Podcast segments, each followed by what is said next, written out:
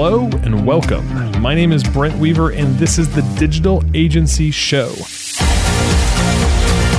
the podcast that goes behind the scenes with today's top agencies and entrepreneurs. I am really glad you're here, and once again, it's time to transform your business mindset.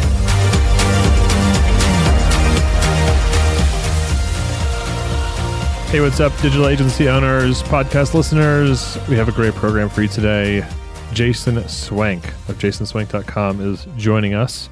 And Jason uh, grew and sell a eight-figure agency, and he had clients like AT&T, Hitachi, Lotus Cars, and now runs a consultancy that helps agencies start, scale, enjoy, and sell their agency by applying the formula that he used to grow his agency. So, really excited to have Jason on our program today. Jason, welcome to the Digital Agency Show. Hey, thanks for having me. So, you've been in the agency world for uh, a couple of years, uh, just to say the least. When did you get your start as an agency owner? Like when, and and also, uh, why did you decide to start an agency when you did? Well, you know, it was all by accident. I think probably everybody listening is probably in the same boat, right? So I started out in 99 back when Al Gore invented the internet for us. So thank you, Al. and it little, well, I, actually, I guess it was back in 98 when I created my first website. But I created my first website because one of my friends looked like just like Justin Timberlake. And so I created a website called In Shit to make fun of NSYNC. And it got popular.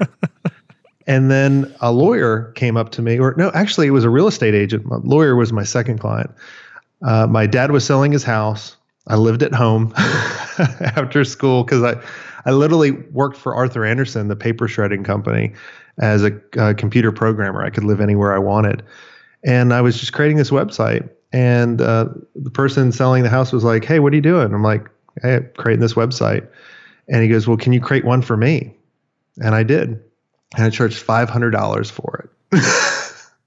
I feel like everybody's got the $500 website store. I mean, it's ours, just a good number, I guess, to start out. you, you don't know what to ask. I mean, and plus, this is like 15 years ago, or God, 17 years ago, or whatever. Yeah, it's a long time ago. 18. It's 18 years ago. I oh was oh going to say the the math is is is yeah, 18 years. Yeah, but that's that's, that's what good. I. Well, see, I always made fun of my math teacher when she would say, "It's not like you're going to be walking around with a calculator in your pocket." I'm like, yeah.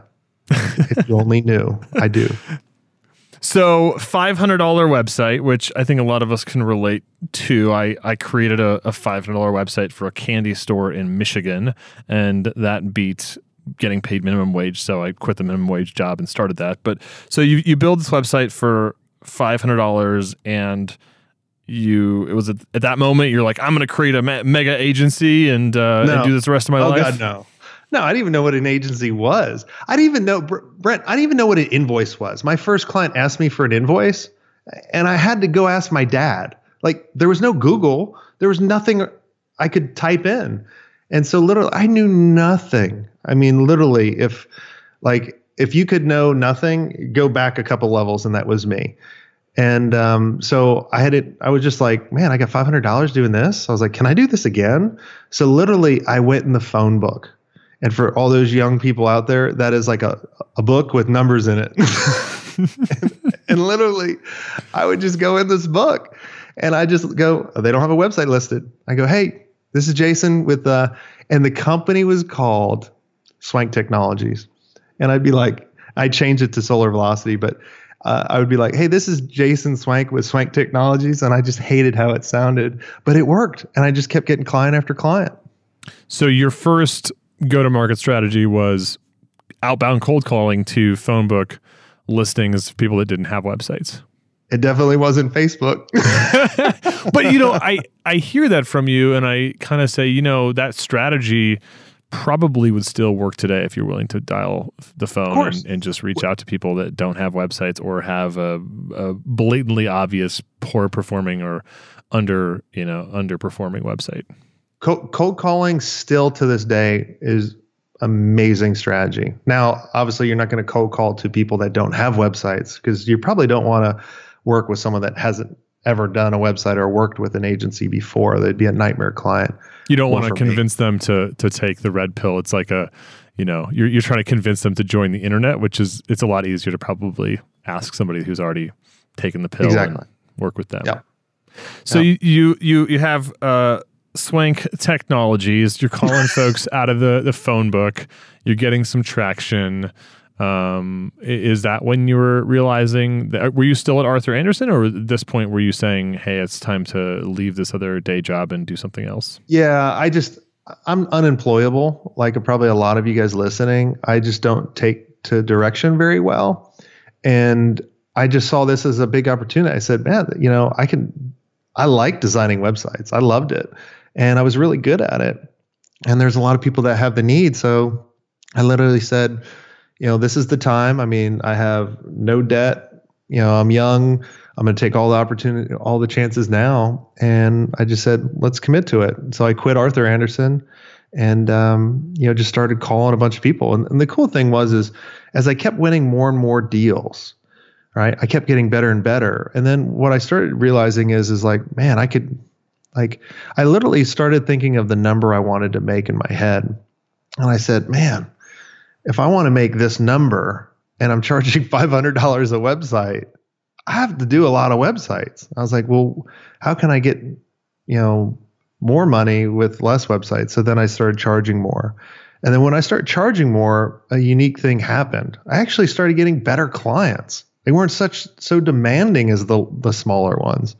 And then as we started getting bigger clients, I said, well, let me hire someone so I don't have to do all the work. And I learned this this cool thing called outsourcing in college. Um, so I outsourced all my work. I was like, let me put that, let me put my degree to work. And as soon as I did that, that's when things really started growing for us. I want to talk about that, starting with a number, um, or starting to think of a number that you wanted to make. I find that I talk to a lot of um, early stage agency owners and even agency owners who have been in the game for a long time that for some reason they they don't do that. They don't set a number, set a goal in their head, or they add up all of their expenses and say that's their number. Like, how much do you want to make a month? Well, rent is a thousand, food is a thousand, miscellaneous is a thousand. I guess I want to make three thousand dollars a month. And you're like, no, no, no, no, no, no. That's not how this should work. You should set a, a much larger goal so that you're not just breaking even. Um, why do you think that was something that you naturally did was setting a goal, setting a number for yourself and starting to work towards that? Well, I mean, I've always been goal oriented. Like, if you don't have a goal, how do you know where you're going? Or how do you communicate where you're going? Right. And so it's kind of like you have this amazing technology called Google Maps. But if you don't put it, enter a destination, Google Maps is completely useless. And it's the same thing goes with the direction of your company. You need to know where you want to go, why you want to do what you want to do, how you can actually help, who you actually serve. And then and you need to figure this out before you even hire someone because look, if you don't have direction for your agency before you actually hire someone, you're going to be uh, struggling like a number of different years that I did. Now, we were always profitable, but we weren't always as profitable as we were when we wound up selling the agency. And we and just to let you guys know, we grew it up to over 8 figures. So it was a big agency. And so but in the very beginning, I remember trying to recruit people and I didn't have that vision and direction to to tell them, so I kept trying to sell them. And then if they did get hired and they did decide to work with us, they were making decisions what's better for them versus what's better for the agency because we didn't provide them the direction of where we wanted to go. And if you don't know where you're going, how do you know when you actually reach there? So the easiest thing you guys can do is just literally on a piece of paper right now, stop your car, don't crash or do it later, uh, wherever you're at write down on a piece of paper what do you want to make personally in the next 12 months? Now i don't care about top line revenue. A lot of people just focus on top line but it's all about profit. So who cares if you can say you're a million dollar agency or a 13 million dollar agency like we we grew up to be right? Who cares about that? It matters on profit. So write down that number and then divide it by the, average deal that you work with and see how many clients you have and I bet what you'll find is there it's impossible or unlikely for you to hit that number at your current track right now. I mean, I find most agency owners are picking up anywhere from one to five clients a month. And when you do that exercise, usually, you know, if you're charging, if you're trying to make 200K this year and you're charging 2K a project, you know, that's 100 projects. And I think most people would look at that and say that's super unrealistic. Yeah. The, the telltale sign, if you're not charging enough, is you say to yourself, you're too busy. If you're too busy, you're not charging enough. And you're not charging enough because you're thinking too small. Think bigger. You know, Brent, you, you started off saying like people are just thinking small. Think really big. Like billionaires laugh at millionaires because millionaires think too small. Right? So think really big for like the next couple years. Like what do you want to create? Like I literally when we started in 99, this was in the dot com era, right? Like some of my friends' companies were getting bought for gazillion dollars. And and so I was thinking big. I was like, great, I'm gonna do this for two years and then I'm gonna buy my island. right? I'm like, I'm how, how'd that work out, Jason? well, I bought a mountain, but that was many, many years ago. But uh, but I was I'm still working on the on the island. I guess I could buy the island in the the the street where the water kind of goes around. I, I, actually this is a total tangent, but I was I was in a group of uh, entrepreneurs where there was actually a uh, um, kind of a think tank on buying an island as a group uh, for tax purposes. And at first, I was like, are you, guys for real?" But then it comes back to that think bigger. Like, why not? Like, if you're if you if your goal is to buy an island and you start to put processes in place to make that happen, then you know you'll you'll start to uh, answer that question of what do I need to do in order to buy an island. Versus if you don't ever ask yourself those questions, you're never going to come up with the answers. Yeah, look, eight years ago, like I, I grew up in Florida. I grew up on the beach, but I was always fascinated with the mountains. Like my wife took me skiing and all that kind of stuff. I was like, I was just fascinating by the mountains. And so eight years ago, I set a goal saying I want to buy a mountain one day. And literally six months ago, I bought a mountain in Colorado. Now, it's not a very big mountain. it's not like Mount Everest or anything like that. So, but right? It's you got to think big. Like I remember eight years ago, I was just joking with people, going, "I know when I made it when I buy a mountain," and then I bought it. I was like, "Well, crap, what do I do next?" Mm. right? But you always got to think bigger. So, at what point did you go from Swenk uh, technologies to solar solar solar I, I, I see a comeback for that business. I don't know jason. I think swenk technologies should have a comeback but uh, oh god that was horrible. I could even see the logo too. It's just it's like hurting my retina just thinking about the logo. Um, so it was probably about eight months in and i just started realizing i was like dude it's just a horrible name. I, I don't want that name to be my my brand um, which is funny. Now my brand is Jason Swenk, which is my name. so it's amazing how things change. But I just thought I wanted a different name to look bigger than I was, right? I didn't want, like, if I could say, I'm Jason Swenk with Swenk Technologies, they knew I was the chief person. But I wanted to be able to position saying, well, like, I could be the art director if I didn't tell you what I did, or I could be the the programmer. I could be the account manager or whatever. So mm. I needed to make a, a name change. So you said to look bigger than I am. And thinking about my mindset uh, early on a, as an agency, um, I feel like that is a it's a thing. It's a thing that you a lot of solopreneurs that want to portray that they are bigger than they are, uh, oftentimes make decisions around you know that versus you know pivoting away from a name was was the situation for you. Do you think that it's even necessary to look bigger than you are, or are there other strengths that you can you know it's it's like people don't lean into the strengths of being the agency of one. They try to act like they're the agency of 10 but they're really an agency of one. So they're almost completely missing the potential power of just being a one two three person shop. They're not like leaning into that strength. So you've changed your mind on that a bit? Oh yeah totally. Because the whole market has changed right? So you could for what you could do now like with a agency of one about putting out all that value and building that trust. Back in the day in, in the 90s, you couldn't do that, right? Content marketing really wasn't a thing online, a blog or a podcast or hell video. YouTube wasn't even around. So you had to kind of like people looked at you based on who you actually worked with. So back in the day, you actually had to start figuring out strategies to work with the bigger brands. And one of our first big brands that we got was like water.com, which was like Crystal Springs, Belmont Spring, Hinckley, and that kind of stuff. And then we would leverage that. And so that was kind of the ploy back then versus now, like, like a smaller agency can dominate a bigger one, right? Because literally you can have that that specialization and that more personal touch than you know rather how we looked at it. We'd just be like you know and we used to do it a, wrong a lot a lot of the times right? So we would lead with our awards we would lead with our people right? We did all the stupid stuff that you're you're not supposed to right? Because no one cares about the awards. No one cares about your people. They care about what you can do for them. And you need to make them kind of the the star and the story that you're telling versus yourself and so we did it all wrong. And now it worked out okay for us. But looking back, if I did it again, kind of like what I'm doing with the brand now, you know, I'm doing it the the right way for what I think now, but maybe in 20 years I'll be like, oh, totally wrong.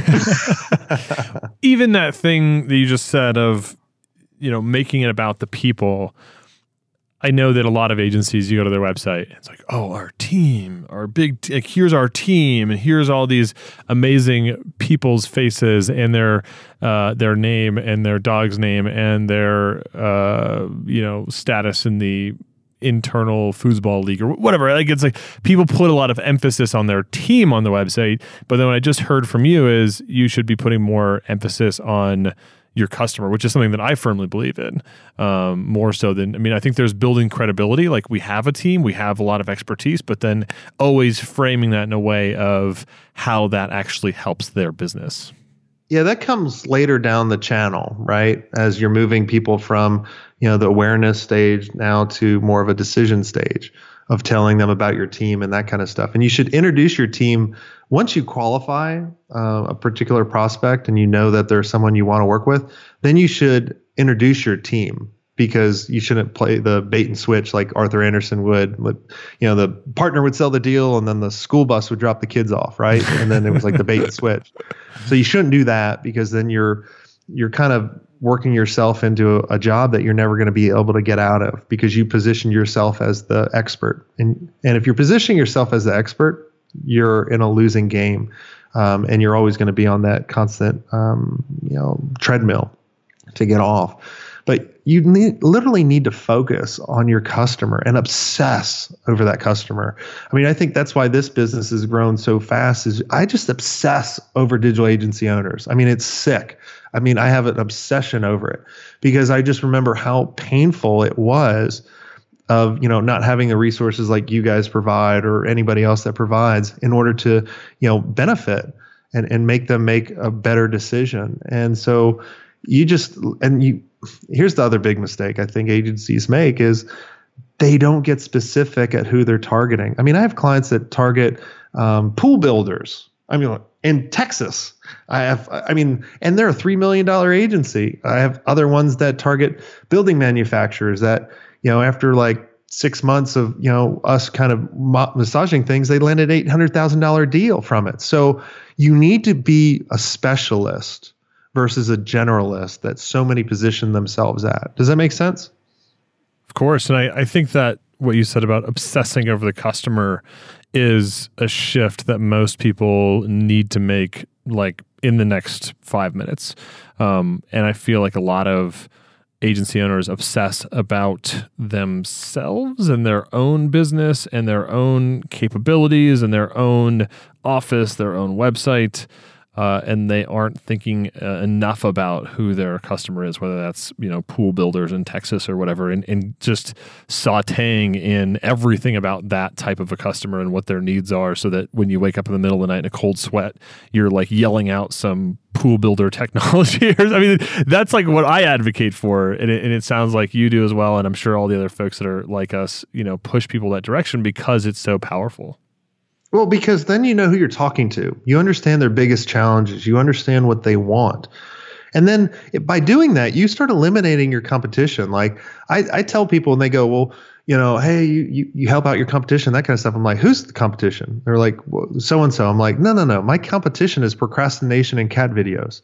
and literally, because look, I can't be anybody else. I know who I am, and they can't be me. So, you know, literally, all I can do is is what I do. And that's how you guys need to start looking at it. Like I just talked to an agency owner before this, and they're like, "Well, I don't know if I want to jump into this group because I don't want to share strategies that are working with other people." I'm like, "Well, it's not going to be right for you if, if because you're looking at it in a whole different way." Right? You need to look at it as is like, "Look, I don't care if my competition knows the exact playbook that I'm using. It doesn't matter because they are not you. And chances are you're going to implement a hell of a lot quicker than they are anyway." And I think there's just so much business out there. There's oh yeah, there's so many markets. There's so many pieces. I mean, you and I serve the same market, and I doubt we've even as you know both of us together working on educating agencies and helping them grow their business. I would be very interested to I mean to know the stats, but I'm sure if we looked at the entire digital agency market worldwide, I mean, you add up all of our customers together and I I, I bet, I'm just saying guess, it's probably less than 1%. I got all of them. What are you talking about? you bought a mountain. you, you need you need to play catch up, Brett. I mean, I got all of them. You got like you know, a hundred. I'm just kidding. I'm busting your chops.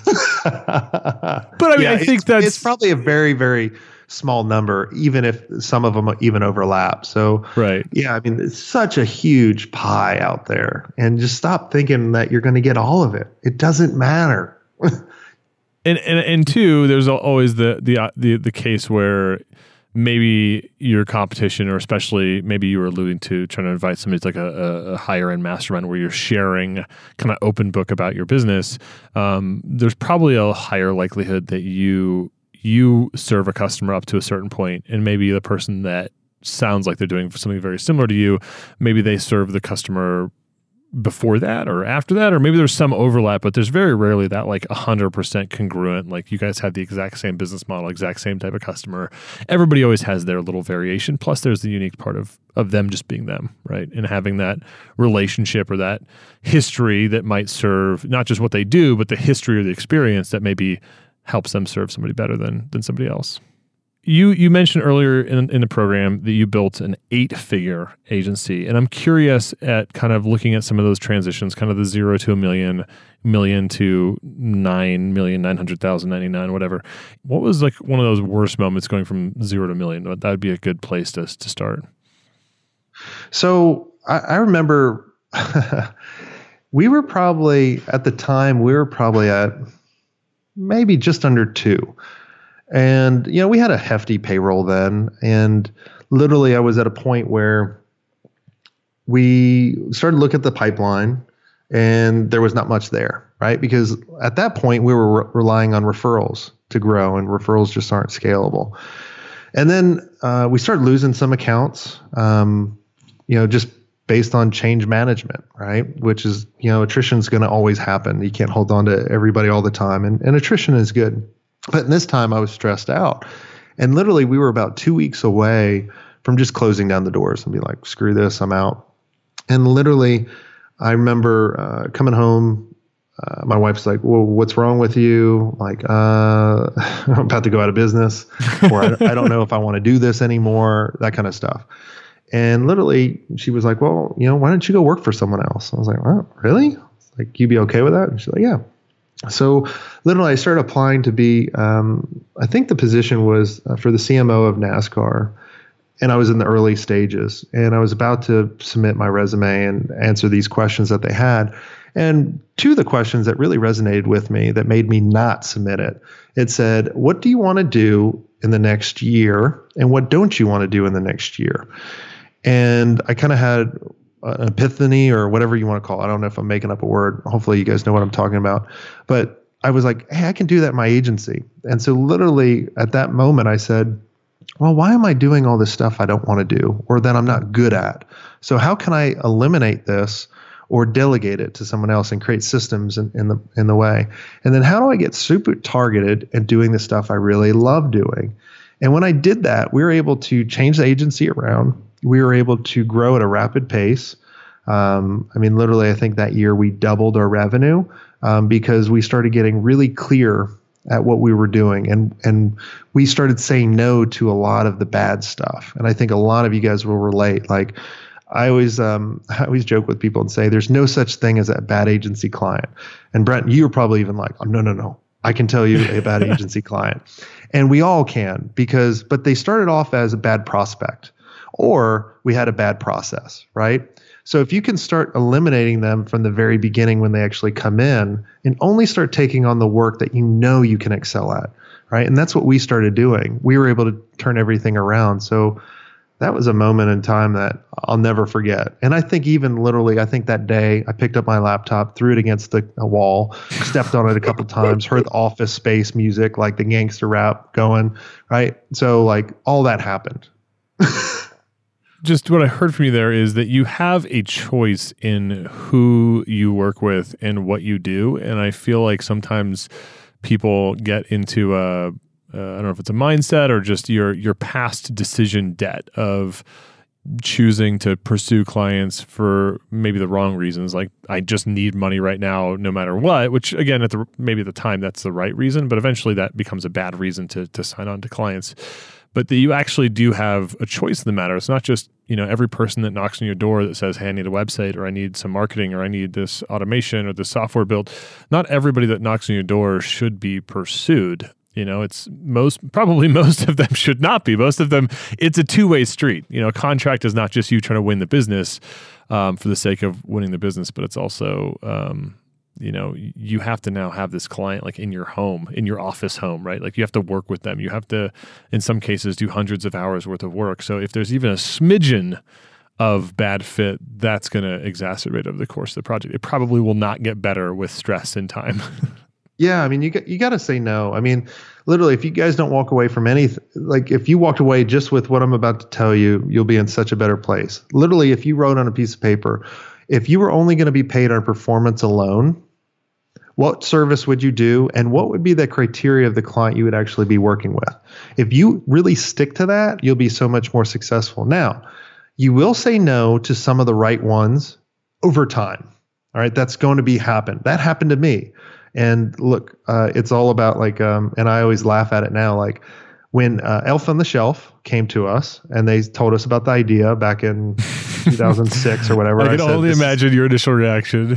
yeah, I was like, this sounds like the dumbest idea I've ever heard. I didn't say that. I was really nice and polite and passed them off. But then now I have kids. I'm like, that was brilliant and that was a stupid move. So, but you got to stick to your guns. Like, I didn't believe in that. And that was probably right that I said no because our team would not have probably done the good job that they needed in order to elevate it out. So you got to think about what's that criteria, what's that core service, and really, you know, you're in the driver's seat as an agency because you can control who you take on, right? And if you create this pipeline where they're coming to you and you start eliminating your competition because of your mindset and you're really specialists, now you can pick on the perfect client. Now, if you pick on the perfect client, you can charge whatever you want for the value, as long as the value's there, obviously.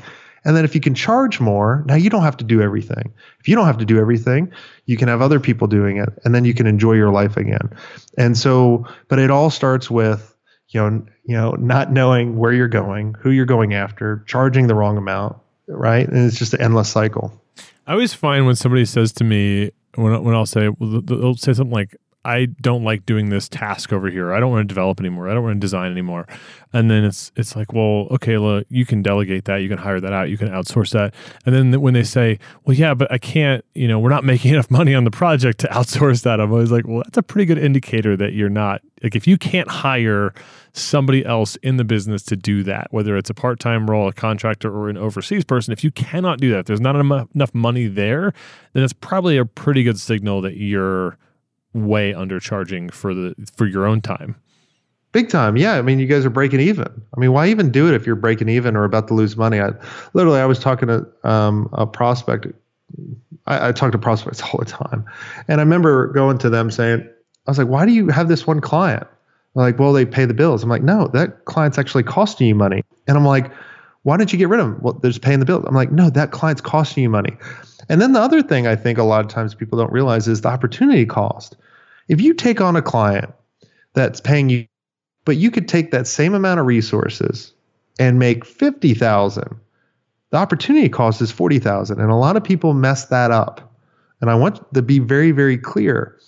Your profit margins is what you live or die die by. And if you look in the service bureau and that kind of stuff like an average service-based company, like the average in the US, and I know people may be international and that kind of stuff, but the average is like 35% profit margin.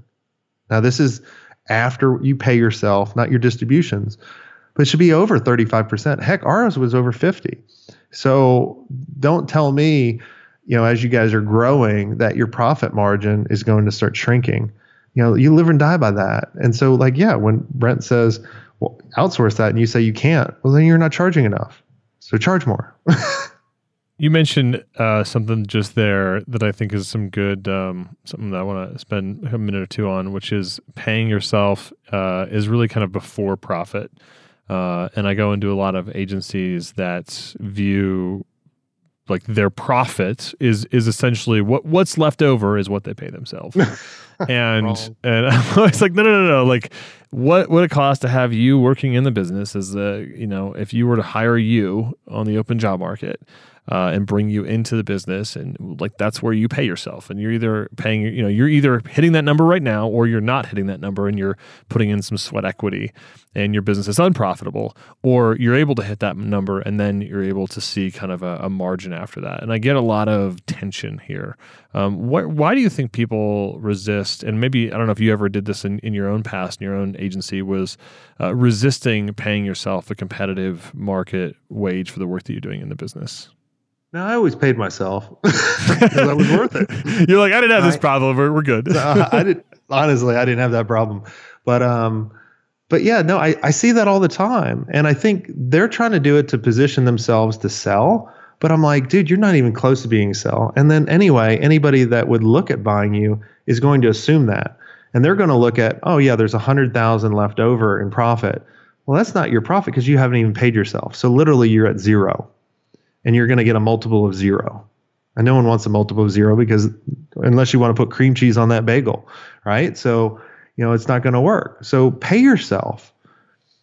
So you mentioned a little bit of a, a, a turning point for you at that $2 million mark where you kind of thought about getting another job. Was there any moment from there until when you decided to exit the business that was was challenging? I imagine going from 2 million in annual rev to 13 million there was probably you know some dynamics of the business that changed. Um, was there any points during that part of your trajectory that um, you know were were challenging, or maybe you thought of leaving the business, or or maybe even thought about exiting the business? I mean, which you ultimately did. So yeah, I mean, there was many times that you know from the two to the you know eventually when we sold that you know we had issues. I mean, from management issues, putting the right people in the right position to you know, losing that major client. It all comes down to you knowing what you want to do and just knowing that failure is going to come but really you just got to kind of push through it and not be afraid of it. And then you know communicate that to the team as well. Like if you act more as their cheerleader they're more likely to walk out on the limb even if they know that limb will break. And so we just created that really amazing kind of culture. And you know, the only award that I was really proud of is we got the best place to work, right? The top place, and that's the only one I'll ever tell anybody about because all the other ones are total BS. And we wanted to create this amazing culture and this amazing family, and we knew that our employees were our number one asset, not our clients. And it still goes back to that moment like when I started, you know, applying for that one job. Like that was the changing point for everything and then I just started communicating, you know, that kind of stuff to the team and just coming up with the right systems in order to create this amazing culture that was cool for me. And then we just surrounded ourselves with people that had similar core values as we did. And then we were able to just blow by. And, and I think the biggest difference between, you know, where people are at now, whether it be 5 million, 8 million, 10 million, or 100 million, is all about mindset. Your mind is the thing between your ears is the thing messing you up. And there's not a big difference between, like, once you get over the million, there's not a big difference from a million to five. There really just isn't. And there's not that big of a difference from five to 10. It's just, you got more structure, you got more people, right? But you actually have less to do. One really, really hard part for me, Brent, was when we started going from you know, the two million and, and going for the trajectory that we were, I knew I needed to change my role. I knew I knew I needed to go from an owner to a CEO, where I needed to coach and mentor just my leadership team, not the, not everybody, right? You just can't possibly coach everybody. And then I also needed to be the front person for the company. I needed to assist sales, and I needed to understand financials. That's it. When I was able to do that, I went through major case of depression because now they didn't need me for the creative stuff. They didn't need me for the creative brief. They didn't need me for the strategy or all of the sales. And so I was like, oh, I came home one day. I said, you know, my uh, my company doesn't need me anymore. But they needed me for some a different role, and that was a huge, huge mindset shift that I needed to go through. That took me a while. So hopefully, if you guys are listening, you'd be like, "Yeah, Jason, I'd like to go through that." And that'd be easy, right? No, no, no. You, are going to feel the same thing because you don't have that sense of uh, significance anymore, right? Um, and you're not going to realize that until um, you kind of make that mind shift.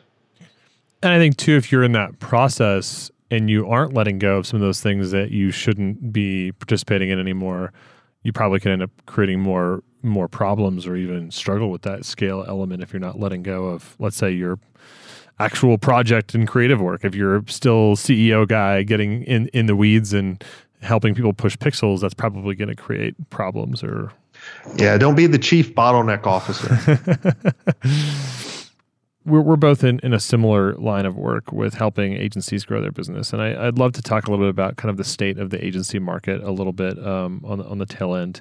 Um, what are some of the big trends that you're seeing uh, in the marketplace for agencies today? What are some of the things that they should be spending their time focused on, either from a service level or culture level? Where, where's that, that puck moving for the marketplace?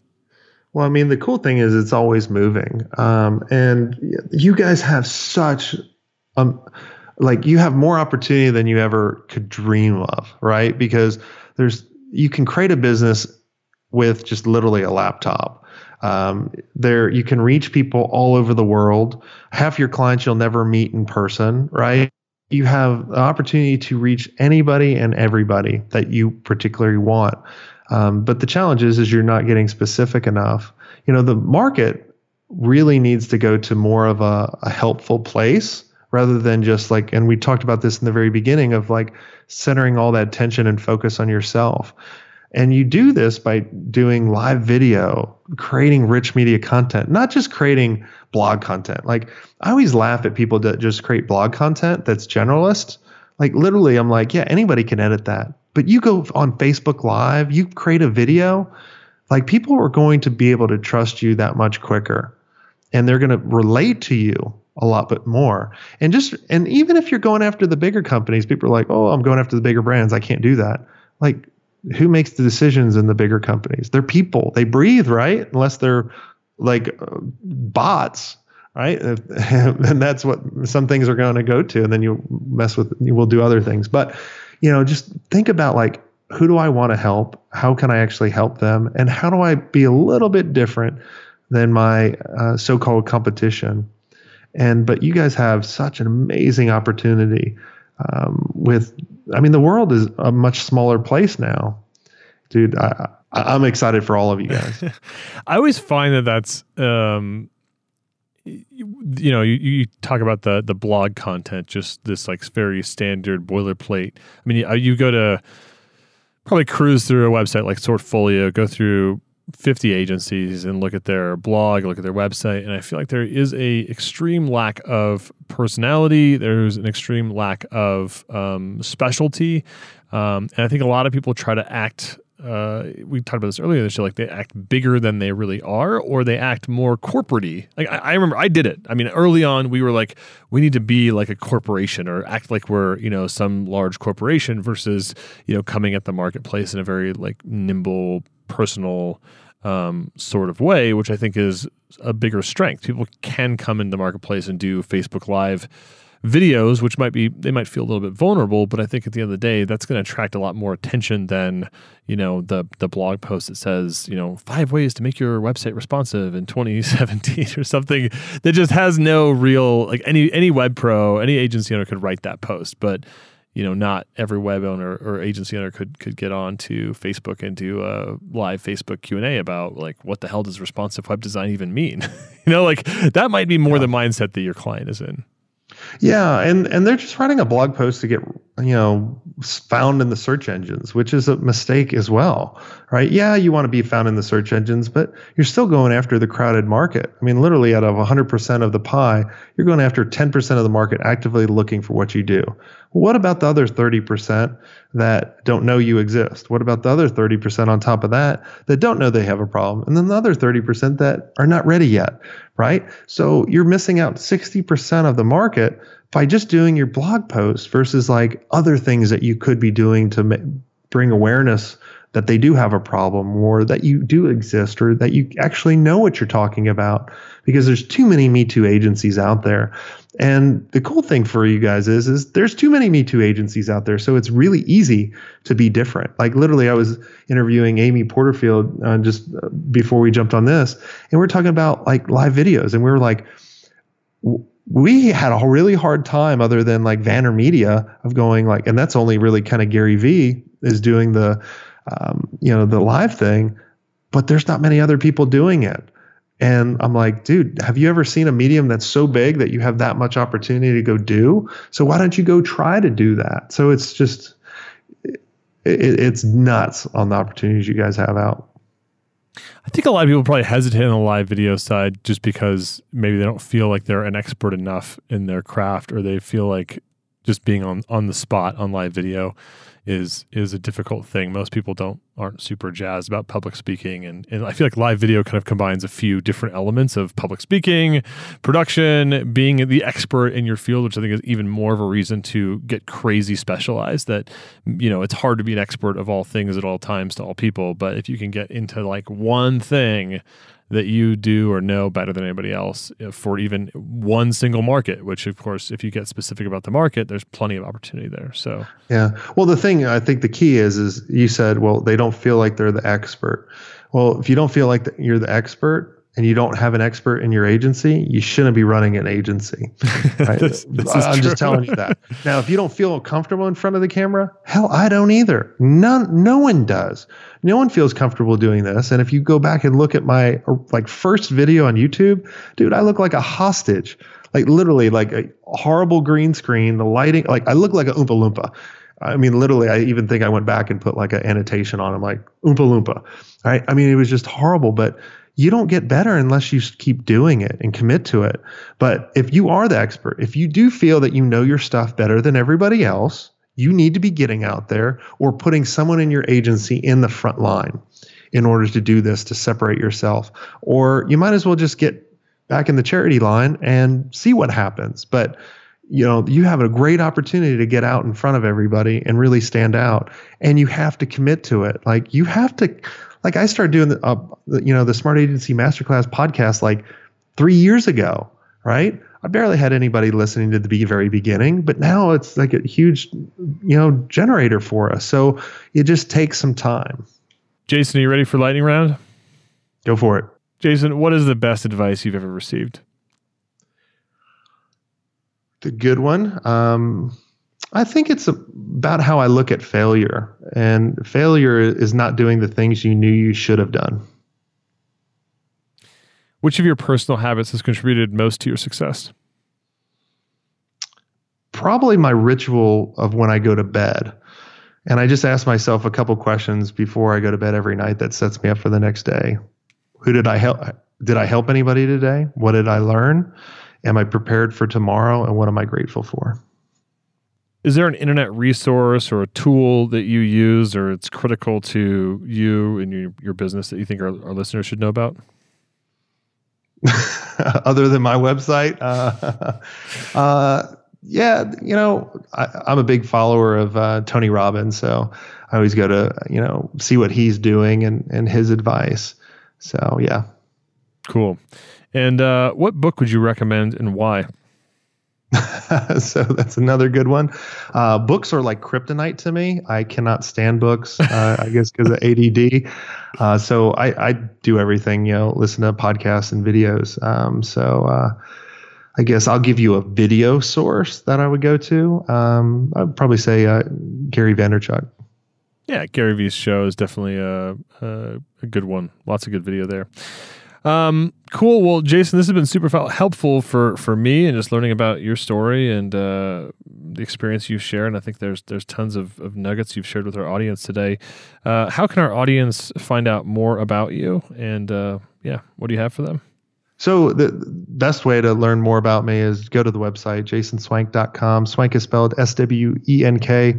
I give away about 80% of my knowledge of running an agency and building it over the years for absolutely free. So, you know, go there and check out the 200 300 blog posts and uh, podcast shows and videos and you'll have more content uh, you'll know what to do with uh, for a long time. So hopefully it provides you the value I wish I had when I was running my agency.